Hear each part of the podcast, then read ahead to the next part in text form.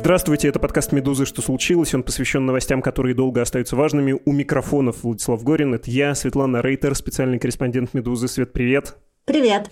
Денис Дмитриев, редактор рубрики «Разбор». Привет, Денис. Привет, привет. Вы соавторы текста под названием «Совсем скоро ФСБ получит круглосуточный доступ к данным сервиса Яндекса по заказу такси», как выяснила «Медуза», в том числе к поездкам за пределами России под угрозой жителей множества стран от Армении и Грузии до Израиля и Финляндии. Статья вышла на этой неделе. Это, рискну вас похвалить, вогнать в краску международный хит. Предлагаю поговорить и об этом материале, и еще о Яндексе шире, в том числе об основателе компании Аркадий Воложи. Он в эти дни тоже был в центре центре внимания. Сперва, как, э, цитирую, рожденный в Казахстане израильский предприниматель, стало поводом для недобрых комментариев, мол, как ловко выкинул свои биографии неудобную теперь Россию. А затем Волош выступил с заявлением, где назвал полномасштабную войну, то что цитата, варварским вторжением России в Украину. Но что же, сперва про данные, да, про такси. Что там с сентября сможет в круглосуточном режиме узнавать о пользователях э, ФСБ? Ну, это самые разные данные, данные, которые пользователь э, сообщает сам о себе, когда регистрируется в сервисе, и данные, которые собираются автоматически. То есть автоматически собираются, не знаю, там IP-адреса, тип приложения, которое используется, или браузер, если ты заходишь через браузер разной технической информации о твоем мобильном телефоне, потому что приложения получают доступ да, информации, э, что у тебя там за Android установлен. Ну, то есть много разной технической информации, которую обычно приложения собирают. И самое главное, конечно, это адреса поездок по которым о человеке можно довольно много всего узнать. Можно узнать его распорядок дня, примерно понять, если особенно у тебя какой-нибудь большой массив дополнительных данных, с кем он встречается, как он обычно перемещается, каких врачей он посещает. Много-много-много всего, чего обычно люди, наверное, не хотят выкладывать в паблик, и такая довольно приватная информация. А по поводу, как будет устроен этот доступ, в отделе разбор, где работает Денис, есть такая любимая формулировка под названием «мы не знаем». Ну, то есть мы не знаем все детали, мы можем только предполагать. Есть некое распоряжение Мишустина, глава правительства Российской Федерации, что с 1 сентября сервисы такси, которые находятся в реестре организаторов распространения информации из всех сервисов такси, там по-прежнему находятся пользуется только Яндекс Такси, ну, Яндекс Go, грубо говоря, да, они должны дать доступ к своим базам данных, круглосуточный, удаленный, и поставить соответствующее оборудование. Как будет выглядеть это оборудование, будет ли это консоль, будет ли это как-то по-другому устроено, мы не понимаем. А наши коллеги в том же издании «Медуза» и в издании «The Bell», которое я лично очень люблю, мне кажется, год назад, может быть, меньше, писали о том, что к другим сервисам, не такси, которые тоже находятся в этом реестре, обратились сотрудники ФСБ с письмом и предписали этим сервисам установить СОРМ. Ну, вот это вот самое конкретное, что мы можем предполагать. То есть будет установлен некий СОРМ, который предоставит э, сотрудникам ФСБ круглосуточный удаленный доступ к базам данных такси. А круг лиц, которые будут иметь этот доступ, ну, то есть в режиме круглосуточном могут куда-то что-то вбить и что-то как-то получить, тоже в этом распоряжении Мишустина не очерчен. Да? То есть это это максимально конкретная вещь. Единственное, что мы знаем более-менее точно, это то, что в базах данных сервиса Яндекс.Го, который в некоторых странах действует как Янга, а в некоторых странах как Яндекс Такси, хранятся все поездки с копом, то есть по Российской Федерации за ее пределами. При этом сервис работает в 20 странах мира, плюс-минус. И у нас в статье приведен пример, когда по запросу правоохранительных органов были выданы поездки и по Российской Федерации, и за ее пределами. Не хочу делать вид, что когда я читал ваш материал и когда слушал сейчас, у меня прям возникала эта эмоция, но мне кажется, что я не совру, если скажу, что многие люди, читая ваш материал и слушая сейчас, задаются вопросом, а мне-то что? Это вот как в популярной шутке на такой американский манер. В России это называется вторник. Ну, что мы не знаем, что базы данных утекают, во-первых. Во-вторых, что благодаря системе оперативного розыска, да, вот этот самый СОРМ в нескольких его поколениях их спецслужбы и просто абы кто имеют доступ к большому массиву личных данных. Ну вот давайте я сформулирую, пусть это будет, может быть, некрасиво, но, повторюсь, мне кажется, у изрядной части аудитории это отзывается именно так. Если я не активист, если я не считаю, что я враг режима и представляю для него опасность, чего мне бояться? Ну, узнают и узнают. Сто раз уже узнавали. Адрес мой есть после того, как из того же Яндекса утекли базы Яндекс Еды. Я не знаю аудиторию твоего подкаста. Правда, не знаю. Но был такой замечательный фильм, который я лично очень люблю. Он довольно старый. Там играет Джин Хэкман и Уилл Смит. И он называется «Враг государства». И в какой-то момент Уилл Смит решает по своим причинам, а он вполне себе добропорядочный гражданин, и он решает от этого государства попробовать скрыться и понимает, что ну, он не может этого сделать, потому что столько цифровых следов, столько всего интересного государство про него знает. И, в общем, когда мы писали эту статью, я, простите за пафос, этот фильм довольно часто вспоминала. Ну, смотри, ну, конечно, если ты не активист, то в целом, наверное, пофиг. Но нет, потому что есть такая вещь, как э, приватность твоей жизни и приватность, в принципе, данных. А когда мы с Денисом писали эту статью, мне кажется, мы с ним говорили, ну, как минимум, я это обсуждала с редактором э, Павлом Мерзликиным, пусть он тоже несет свои доли ответственности, что этот материал вызовет резонанс, безусловно, у, условно говоря, там, не знаю, какая доля в аудитории, но у части слушателей твоего подкаста, которые переехали из-за начала войны в разные страны, Армения, Белоруссия, Грузия, да? Но парадоксальным образом этот материал вызвал резонанс у жителей разных стран, которые не относятся к перечисленным мною странам. Ну, то есть, например, там Израиль, Финляндия, Норвегия, Молдова. То есть люди не хотят, чтобы был получен доступ к их приватной информации. И это, в общем, их полное право. Поэтому никто не знает, что мне с этого, если я не активист.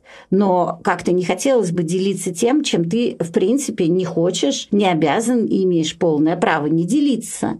И я лично в голове это не держала, потому что у меня тоже немного, извини, пожалуйста, искаженная оптика. Я тоже думала, что целевая аудитория этого материала – уехавшие активисты, которых могут преследовать. Но на самом деле, как выяснилось довольно быстро, любого гражданина в Израиле, в Молдове, в Финляндии и в Норвегии волнует этот аспект. Денис, ты как отвечаешь на этот вопрос? Плюс-минус, наверное, как Света. Плюс есть э, еще такой нюанс, о котором сначала Света говорила, о том, что мы не знаем, каким образом будет организован доступ у ФСБ к этому массиву данных. Но, в частности, мы, например, не знаем, будут ли они точечно через какой-то интерфейс забирать информацию о конкретном человеке, конкретных поездках.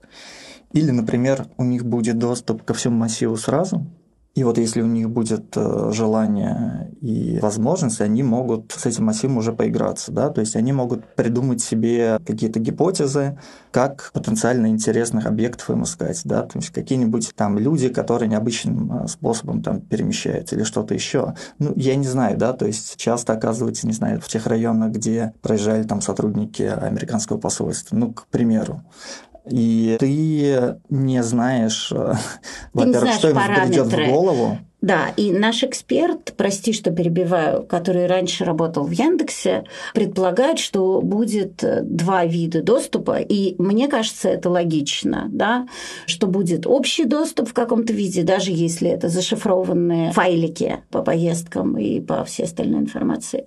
Вот. И будет некий канал, ну, условно говоря, канал это очень грубо, да, в который будут выгружаться данные по заданным параметрам. И если бы я я имела доступ, я бы предпочла иметь два доступа к общей информации и сегментированной, потому что в этом случае я могу убедиться в ее некой цельности, в том, что все, что мне задали по моим параметрам, оно, в принципе, соответствует. Ну, то есть у нас в статье добавлен комментарий компании Яндекс, точнее Яндекс.Го, где они говорят, что будут предоставляться российским правоохранительным органам только поездки по Российской Федерации, а поездки вне России будут предоставляться только по запросам правоохранительных органов других стран. Хорошо, я прошу поездки по России. У меня дальше возникает два вопроса. Ну, казалось бы, это просто. Тебе просто дают поездки по России, поездки вне России не дают. Но если у вас эта информация хранится вместе, скажите мне, пожалуйста, как вы будете ее канализировать, потому что сейчас она идет одним потоком, общим. Допустим, вы меняете алгоритм, и у вас эти поездки как-то канализируются. Я технически тупой человек, я даже не буду на этот лед. Но как вы можете убедиться в том, что вам дали все, что вы просили? Как делать, если человек, ну, допустим, в течение двух дней ехал по России, потом поехал вне России, и потом, у нас в статье это написано, там единая система авторизации, тут, может быть, Денис меня поправит. Ну, то есть, я правильно понимаю, что все равно каким-то образом, даже если ты заказываешь такси вне России, у тебя отражаются твои заказы, они должны ну, отражаться. У Яндекса эта информация хранится, да, то есть Яндекс сам точно может посмотреть и сказать, где ты путешествовал в России, где не в России. Главный вопрос, получат ли к этому доступ спецслужбы, а если не получат, как э, убедиться, да, что доступ ограничен только выдачей по стране, и это задача, наверное, которую Яндекс будет пытаться решить, доказав там, ну, если они будут это делать, омбудсменам в Норвегии и Финляндии, что данные о поездках в их странах надежно защищены, и какие-то есть технические, скорее всего, гарантии, да, что они не выдаются российским спецслужбам. Как это реализовать, я тоже не представляю. Ну и есть еще, наверное, могу сказать в нашем подкасте, да, почему мы еще говорим про Финляндию и Норвегию, потому что это страны, где действуют протоколы GDPR, то есть очень грубо принятые в Европе протоколы по защите персональных данных. А наш коллега по протоколам GDPR давно-давно попросил свои поездки, и ему дали поездки, и в той стране, которая покрывается протоколом GDPR, то есть Латвии, и в той стране, которая не покрывается протоколом GDPR, то есть Российской Федерации. А это не очень правильно, так скажу.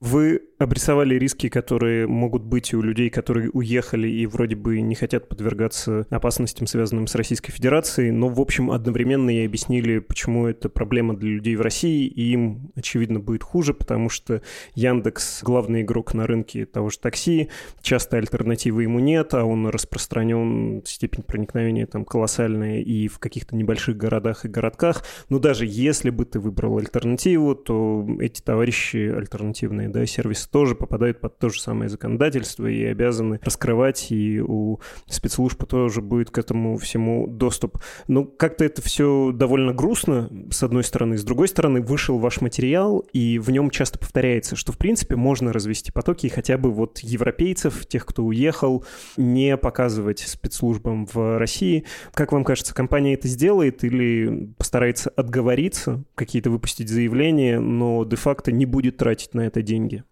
Ну, непонятно. На самом деле вопрос состоит в том, мне кажется, это мое субъективное мнение, прошу учитывать, чем удовлетворятся омбудсмены Финляндии и Норвегии, которые такие главные акторы пока на той территории, где действует GDPR. Если от Яндекса потребуют хранения данных по поездкам вне России, то, как оценивал это один из наших источников, на то, чтобы устроить такое хранилище, даже на Амазоне, а на Амазоне это устроить сложно, потому что ну, нужен полный доступ, а не тот, который дает Амазон. Если я ничего не путаю, могу путать. В любом случае, на это уйдет некоторое количество времени, там несколько месяцев. Но это, опять же, мои умозрительные заключения. Там есть некоторая нидерландская компания RideTech, которая, если я не ошибаюсь, занималась как раз обработкой данных в тех странах, где действует протокол GDPR. И я думаю, что сейчас они, наверное, как-то все это активно обсуждают. Да, я так понимаю, что им для того, чтобы гарантированно да, эти данные не передавались а, в Россию, сложную задачу надо решить. Во-первых, им надо хранить эти данные все, ну, условно, на территории Евросоюза. Да. Им надо продублировать инфраструктуру. Им надо сделать так, чтобы одни и те же люди не имели доступ там, к одним и тем данным. Ну, все равно, да, у них остается вот эта единая система авторизации, и не знаю, есть ли здесь какие-то подводные камни, но не э, продумывал вопрос. И можно ли прям вот изолировать историю иностранных поездок и э, российских поездок, чтобы нельзя было там из одной экосистемы получить информацию у другой, потому что все равно информация о пользователе так и так общая будет об аккаунте, телефонный номер, что-то такое. Мне сложно сказать, возможно ли это реализовать технически. Я еще хотела добавить немножечко в сторону, что у нас есть еще третий соавтор. Это замечательный журналист издания Хельсингинса Намат Юси Континен, который нам безумно помог и делал частично часть, которая касается Финляндии. Дело в том, что у Яндекса был дата-центр на территории Финляндии в Мянселе, но когда руководство компании, имеется в виду Тигран Худвердян, попало под санкции, станции дата-центров Мянселя был отключен от электричества, а активы акции финского подразделения Яндекс.Го были заморожены. И по нашим данным, в этом дата-центре сейчас ничего не хранится. А получится ли, например, изменить архитектуру сервиса так, чтобы отделить данные по странам, где действует протокол GDPR, и разместить их в Мянселе, несмотря на все всю ситуацию, ну, это большой вопрос. Но, может быть, если будет желание обеих сторон, это сделать теоретически можно, но, опять же, вроде бы, и это тоже не самые проверенные данные, но этот дата-центр как бы при разделе активов должен был отойти вроде как будущей компании Аркадия Воложа. Дело в том еще, что если единый сервис работает так, как он работает сейчас, даже если представить, что данные о европейских поездках мы будем хранить отдельно на территории Евросоюза, данные о поездках в России в российских дата-центрах, там получается так, что друг с другом все равно сталкивается европейское законодательство и российское, потому что у Яндекса организовано все очень удобно. Ты можешь из приложения Яндекс.Го или из приложения Янгу, неважно, где ты зареган, потому что у тебя все равно аккаунт яндексовский, через Яндекс ID ты логинишься. Ты можешь э, с этим приложением приезжать в Россию и заказывать себе такси в России, а ты, например, житель Финляндии. Тебя защищает европейское законодательство GDPR. И там есть одно из прав – это право попросить компанию удалить э, информацию о себе. И когда ты гоняешь в России, твоя информация сохраняет российская компания, российского ООО, которая является организатором распространения информации и должна подчиняться действиям закона Яровой. По этому закону вся информация о твоих поездках должна храниться, все данные твои полгода, метаданные год. При этом ты имеешь, как житель европейской страны, полное право потребовать удаления этих данных. И вот в этом конфликте что будет делать Яндекс? он будет удалять эти данные, подчинившись европейским требованиям законодательства, или будет подчиняться российскому, потому что российское юрлицо обязано хранить эти данные минимум полгода, и полгода они, ну, как минимум, да, не будут удалять о тебе информацию. При этом, так как мы не знаем, каким образом будет устроен доступ ФСБ, там же могут быть разные варианты. Если будет полный поток, они вообще могут хранить эту информацию вечно, если у них будет достаточно емкости. То есть всю-всю-всю информацию собирать и архивировать. Мало ли, когда она им еще пригодится. И тут ты уже точно не добьешься никакого удаления.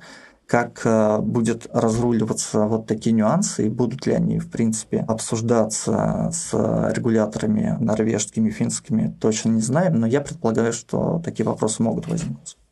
Угу. В общем, хорошо вы все объяснили. Спасибо. Упомяну только, что в вашем тексте написано обещание Яндекса разделить э, хранение данных для жителей Евросоюза и Швейцарии в Финляндии как раз э, отдельно Израиль хранить и отдельно Россию и все остальные страны, включая страны бывшего Советского Союза. Но, в общем, ясные противоречия. Вы их э, характеризовали предельно прозрачно. У меня есть, опять я второй раз да, за этот разговор хочу надеть эту маску следующего порядка вопрос. Ну вот, когда мы говорим про Яндекс, звучит, как будто это что-то плохое. Такой крик поднялся от Ботнического залива до Иладского по поводу того, что ФСБ получит данные. А разве не то же самое делают Facebook, Twitter, Uber, Google, прочие американские компании, и никто не возмущается? Чем это любопытные американские спецслужбы лучше российских? Я понимаю, почему конкретно беспокойство возникает у наших читателей именно по поводу ФСБ, а не по поводу Гугла. Потому что люди уезжали от э, войны, в том числе опасаясь преследования за свою антивоенную позицию. И зная, что ты уехал, но при этом для многих людей, наверное, сюрпризом было, что у ФСБ, оказывается, потенциально да, будет такой канал, через который они с тобой смогут э, наблюдать, хотя ты и живешь в другой стране, но все равно могут смотреть, где ты собираешься, какой у тебя круг общения, и продолжать на тебя копить э, досье в папочку или там по каким-то вот паттернам, как я говорил, выявлять людей, которым они будут более плотно заниматься. И вот это то, что ты, с одной стороны, как бы уехал из страны, и такое облегчение, ты можешь спокойно высказываться, вроде более свободно жить, и реальность, где на самом деле не стоит так расслабляться, как минимум, да, потому что довольно много информации о твоей активности оказывается в доступе российских спецслужб. Мне кажется, вот это триггерит как минимум часть наших читателей. Свет, хочешь сказать? На самом деле, тут есть такая эмоциональная, довольно сильная компонента. Мы не говорим о Яндексе, как будто это что-то плохое.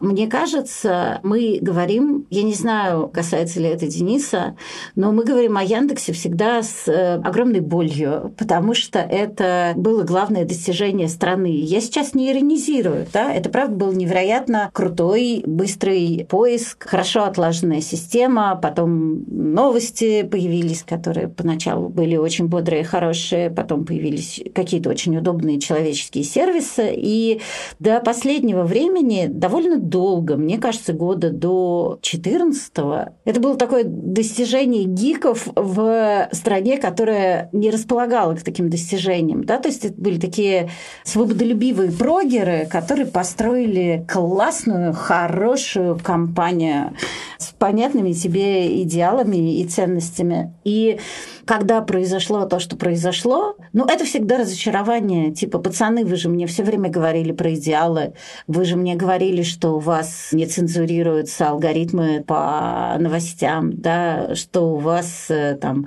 нет списка СМИ, которые попадают в топ-5 на морду Яндекса, да. На морду это я не грубо, а потому что это жаргонное определение главной страницы Яндекс новостей долго было.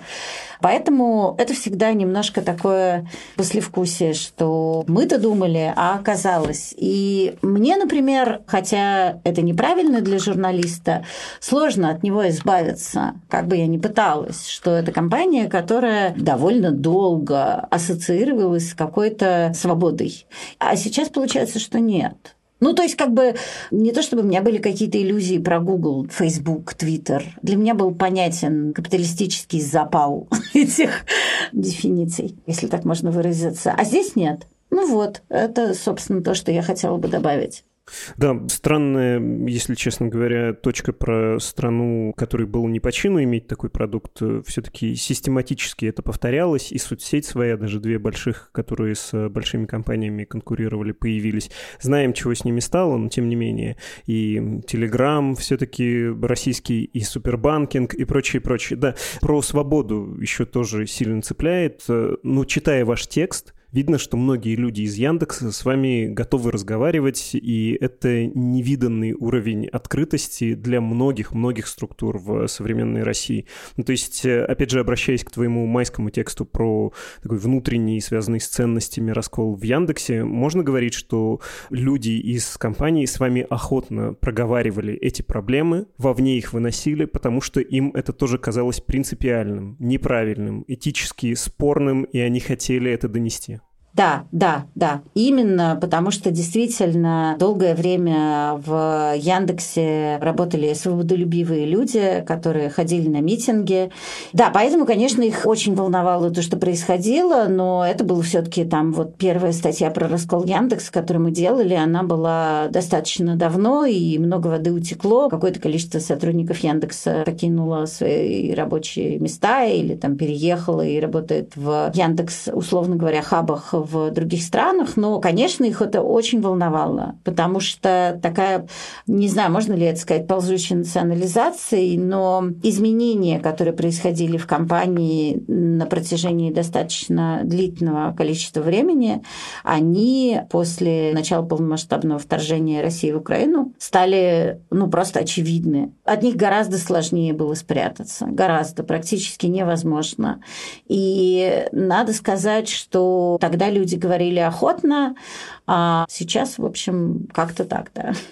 Небольшая остановка перед тем, как продолжить разговор. Давайте услышим приятный голос нашего друга и коллеги Артема Ефимова. Он посылает вам сигнал. Привет, я Артем Ефимов, главный редактор «Сигнала» – медиа от создателей «Медузы». Мы разбираем главные термины, понятия, штампы и мемы – при помощи которых не только говорим, но и думаем о войне, мире и власти. Мы столько раз на дню слышим и говорим имперство, русофобия, затяжная война, все не так однозначно, что смысл этих слов и выражений просто затирается. Речевые привычки превращаются в привычки мышления. И вот уже все не так однозначники это презрительное название тех, кто оправдывает российскую агрессию против Украины. А русофобия – это пропагандистское клише, а на самом деле никакой русофобии якобы не существует. Но она ведь существует, хоть и не такая, как рассказывает Путин по телевизору. И все действительно крайне редко бывает однозначно.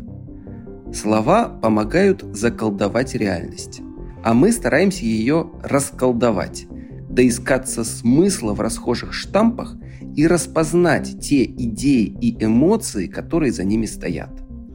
Сигнал выходит трижды в неделю в виде email-рассылки и дважды в виде подкаста. Почитать избранные письма и подписаться на рассылку можно на сайте getsignal.news, а на подкаст на всех основных платформах и в YouTube. Знание – сила. Будущее – это вы.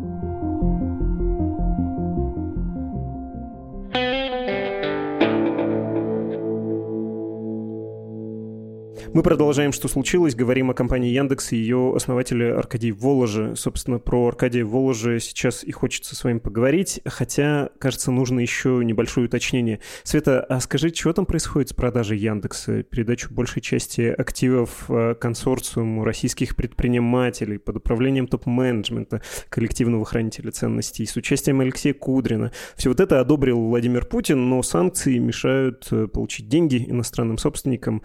Как там процесс процесс идет?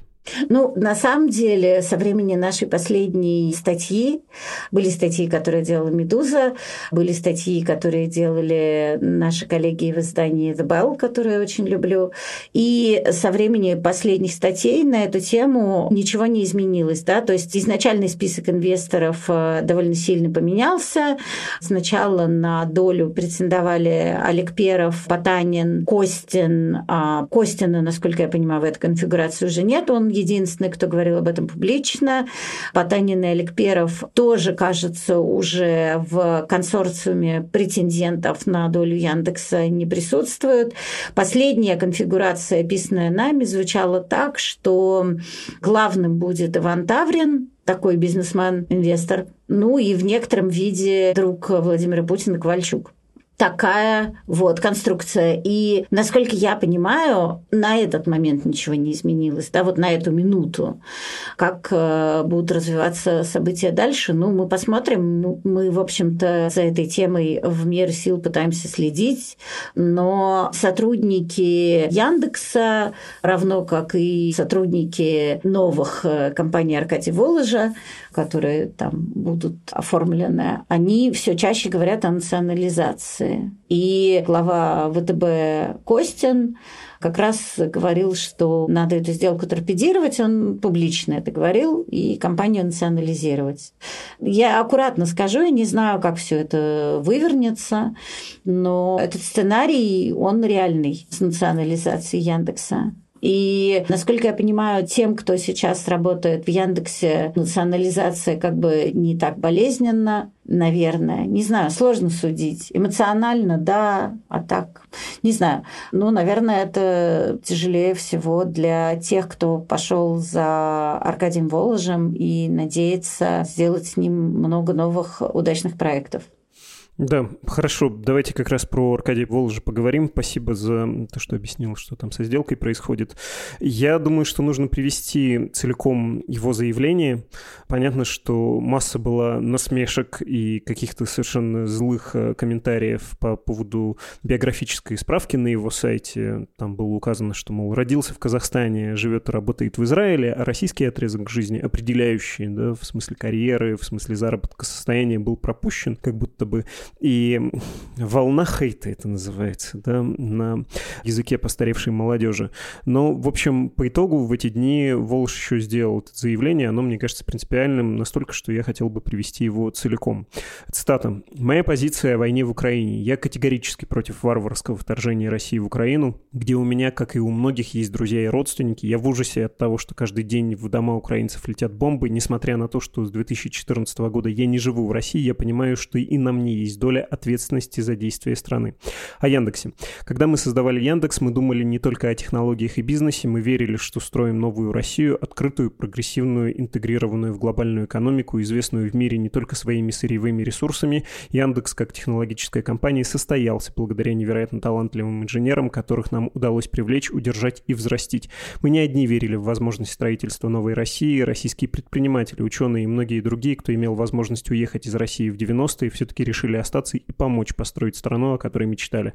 Такая возможность выпадает раз в жизни. В Россию приезжали и многие иностранцы. Международные компании, бизнесмены, предприниматели. Со временем стало понятно, что Россия не спешит становиться частью глобального мира, при этом давление на компанию росло.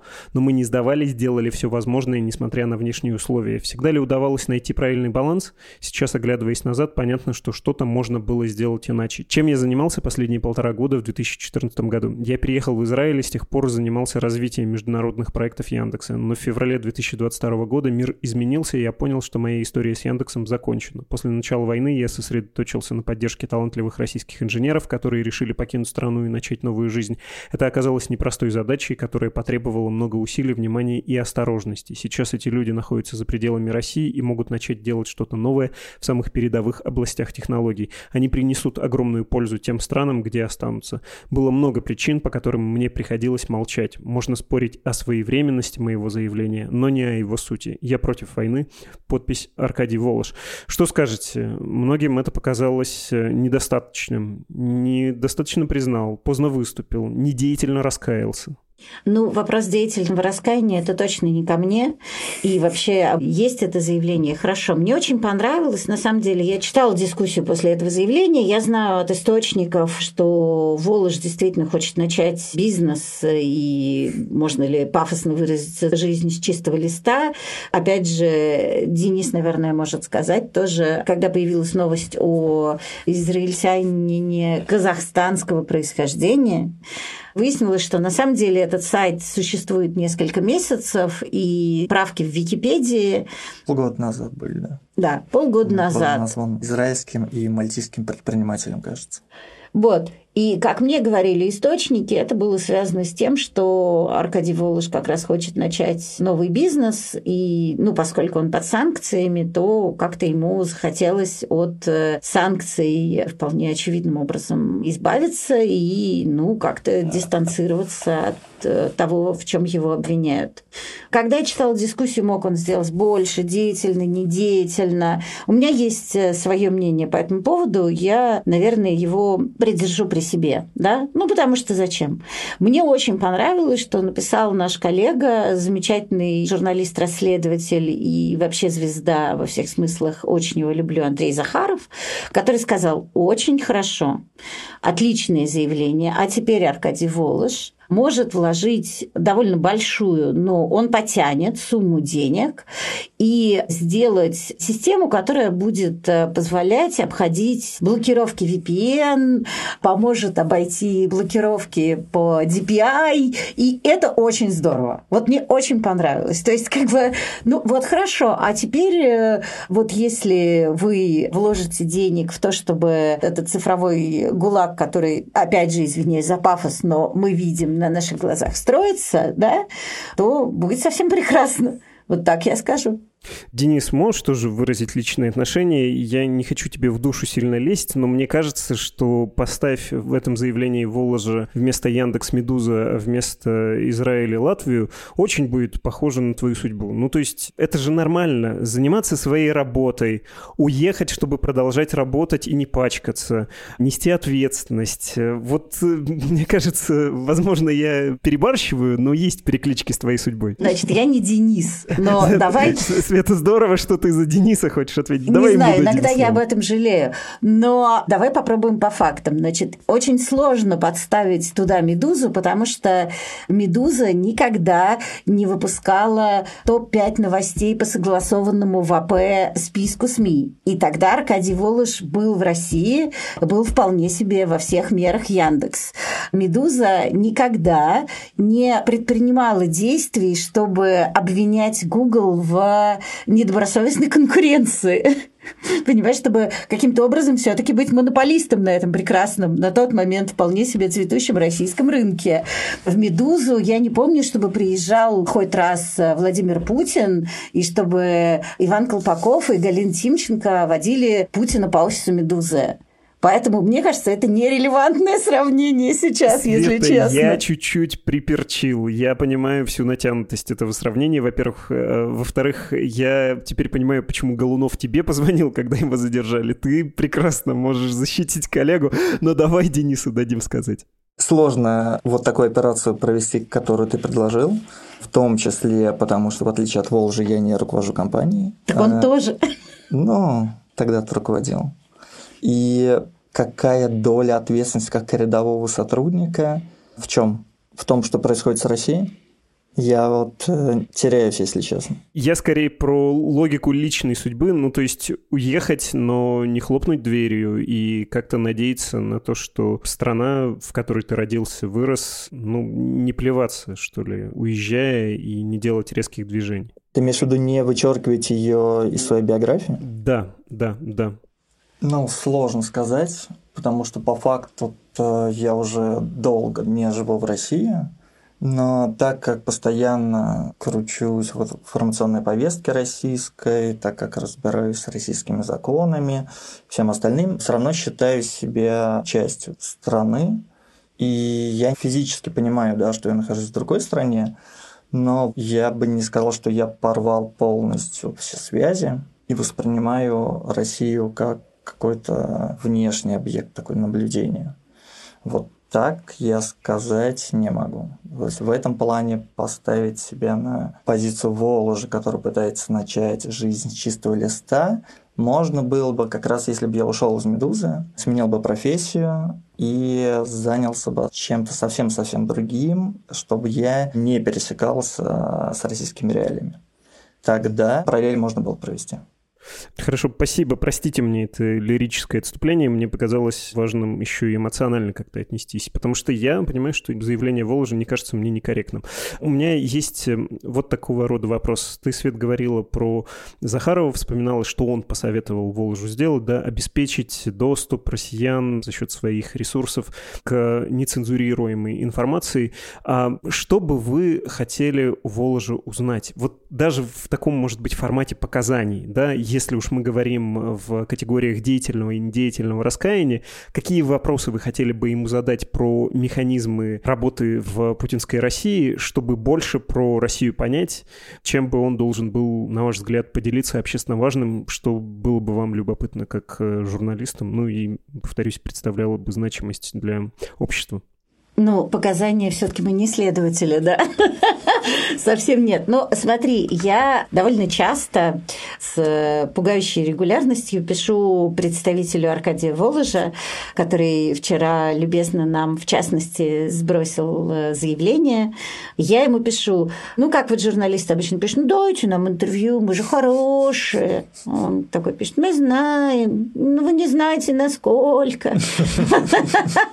Я ему в итоге написала оцените наши шансы на успех по шкале от 1 до 10. Он сказал, да, ой, давайте позже. Вот, поэтому, если вы меня слышите, представитель Волжи, я по-прежнему жду оценки наших шансов. Но на самом деле, ну нет, никакие показания нам не нужны. То, что было бы интересно лично мне, это, ну, вообще понять, э, как он строил этот бизнес последнее время как этот бизнес и вообще идея Яндекса трансформировалась в то, что сейчас получилось. Вот это интересно. Денис, что бы ты хотел узнать у Волжи про кухню, про данные, про механизмы взаимодействия с властями? Ну, во-первых, было бы интересно узнать, он в стейтменте своем сказал, что ему по многим причинам пришлось молчать так долго, чтобы он чуть-чуть подробнее, или, может быть, не чуть-чуть, а просто очень подробно развел эту мысль, рассказал, да, какие были дилеммы и как он их решал. А во-вторых, мне было интересно подробно узнать, как государство заходило в Яндекс, то есть, какие условия ставились, о чем просили, детально ли просили цензурировать Яндекс Новости и манипулировать, или это была в том числе инициатива снизу, которая просто подхватили, сказали, блин, классная штука, давайте так и сделаем. То есть, то, что сейчас предъявляет в основном э, Яндексу, это тесное взаимодействие с государством, и, ну вот, если ты говорил про цифровой ГУЛАГ, да, что это во многом делается за счет яндексовских сервисов, ну не только Яндекс, понятно, там ВКонтакте, Mail.ru, но то, что Яндекс тут э, важный элемент, наверное, спорить никто не будет. И мы, журналисты, любим, да, не показания, а истории. И мне кажется, это была бы хорошая история, интересная, о том, как возникла идея и как, э, э, не знаю, сопротивлялись. Топ-менеджмент не сопротивлялся или наоборот видел в этом шанс выстроить хорошие отношения с государством. Вот это вот я не понимаю, не знаю, но хотел бы узнать. Ну, у нас немножко об этом есть в первой статье про Яндекс Новости, как туда заходили. Ну, в общем, просто когда я говорю, что мне бы хотелось узнать, каким образом а, Аркадий Волош строил свой бизнес и как менялся Яндекс, это примерно то, о чем сейчас сказал Денис.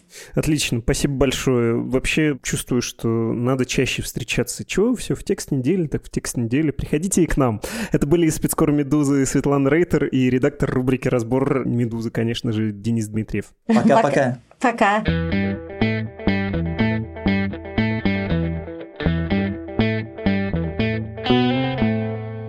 Адрес для ваших посланий, если вы хотите отправить нам упрек, указать на ошибки, похвалить или высказать мнение. Только просьба, лучше небольшие, в абзац письма, чтобы можно было привести послание плюс-минус целиком, ну и чтобы снизить риск ошибки. Чем яснее, короче сказано, тем меньше вероятность, что я запутаюсь, неверно пойму, ненамеренно допущу искажение, ну или сильно вырву из контекста цитату.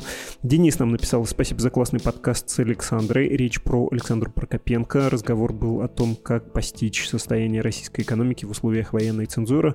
Александре, да, и от меня большое уважение, хотя я ей это и лично говорю и пишу. Продолжаю читать то, что написал Денис. Интересный разговор о сложных вещах, но вроде бы на человеческом. Было бы здорово попробовать с ней перевести с зубодробительного на нормальный что-нибудь еще экономическое, например, цифровой рубль. Вообще непонятно, зачем это. Сверимся с редакционными планами. Хорошая мысль, спасибо.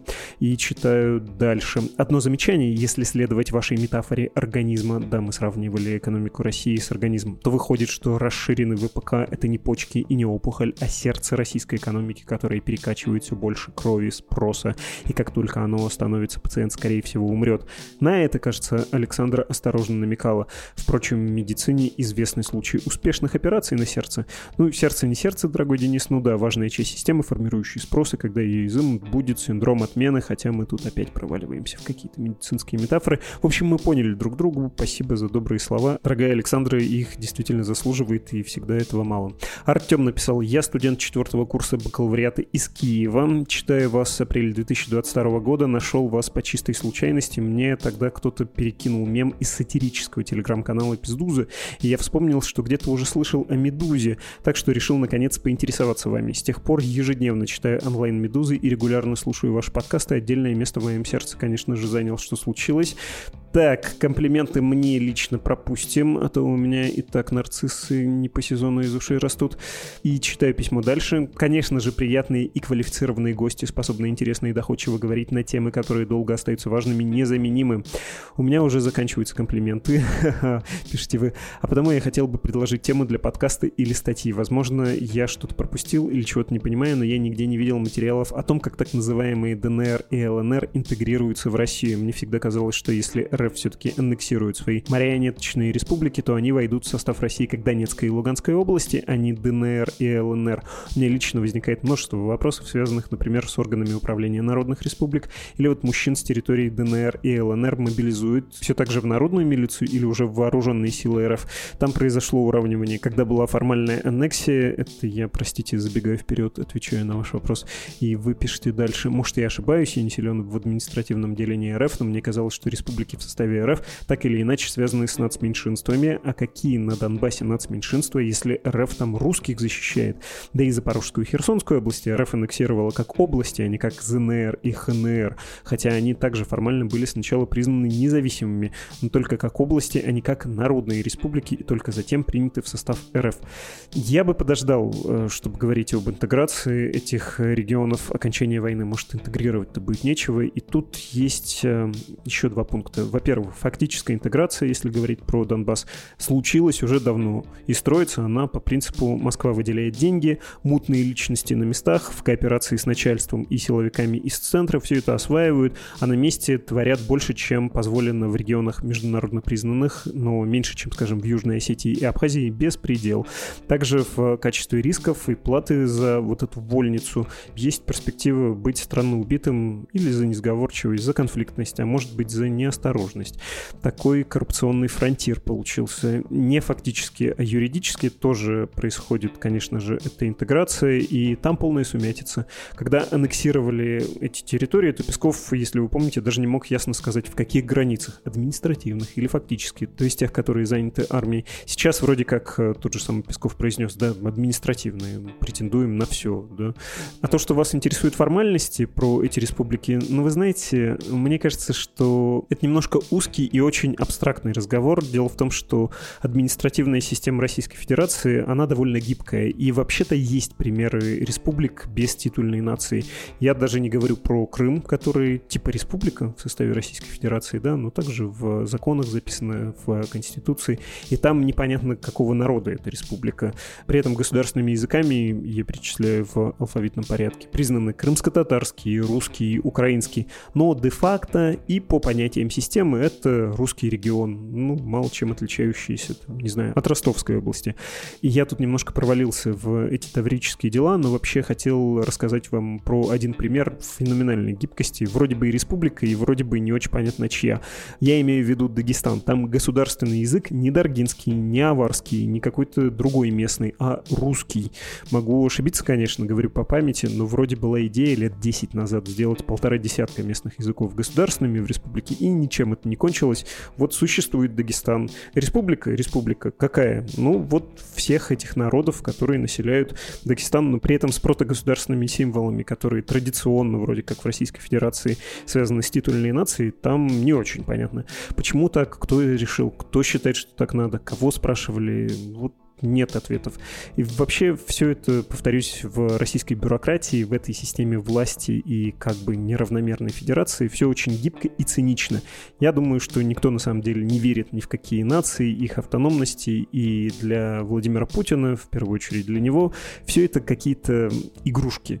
Он рассуждает примерно так. Мы все советские люди, которым, конечно, можно дать в отдельных местах поизображать национальные до определенных пределов, но вообще это скорее декорация. Как это в СССР говорилось, национальное по форме, социалистическое по содержанию. Вот лишь бы содержание было правильное, лояльность, послушность Кремлю и Владимиру Путину лично, а остальное не всерьез. Досадно, что с этим надо как-то считаться, могут возникать проблемы, есть какие-то символические странные танцы. Ну, типа давайте делать вид, что не плевать на национальные особенности, а на самом деле плевать. И в целом, я повторюсь, Путин, на мой взгляд, считает все это придуренчеством, ни во что это не верит, думает, что все как он, родом из СССР, и типа, что вы из себя изображаете? Давайте по-русски говорить. Вам что, трудно, что ли? И при том по-русски говорить не потому, что Путин за русских, не потому, что он русский националист, а потому что этот язык самый крупный, и легче всего его распространить на всех. Такая логика имперской унификации, а не национальной. Ну, возможно, ошибаюсь, моя точка зрения примерно так формулируется. Так, многое что-то наговорил, давайте прощаться. Это был подкаст «Что случилось?», посвященный новостям, которые долго остаются важными. Всего доброго, до встречи. Thank you.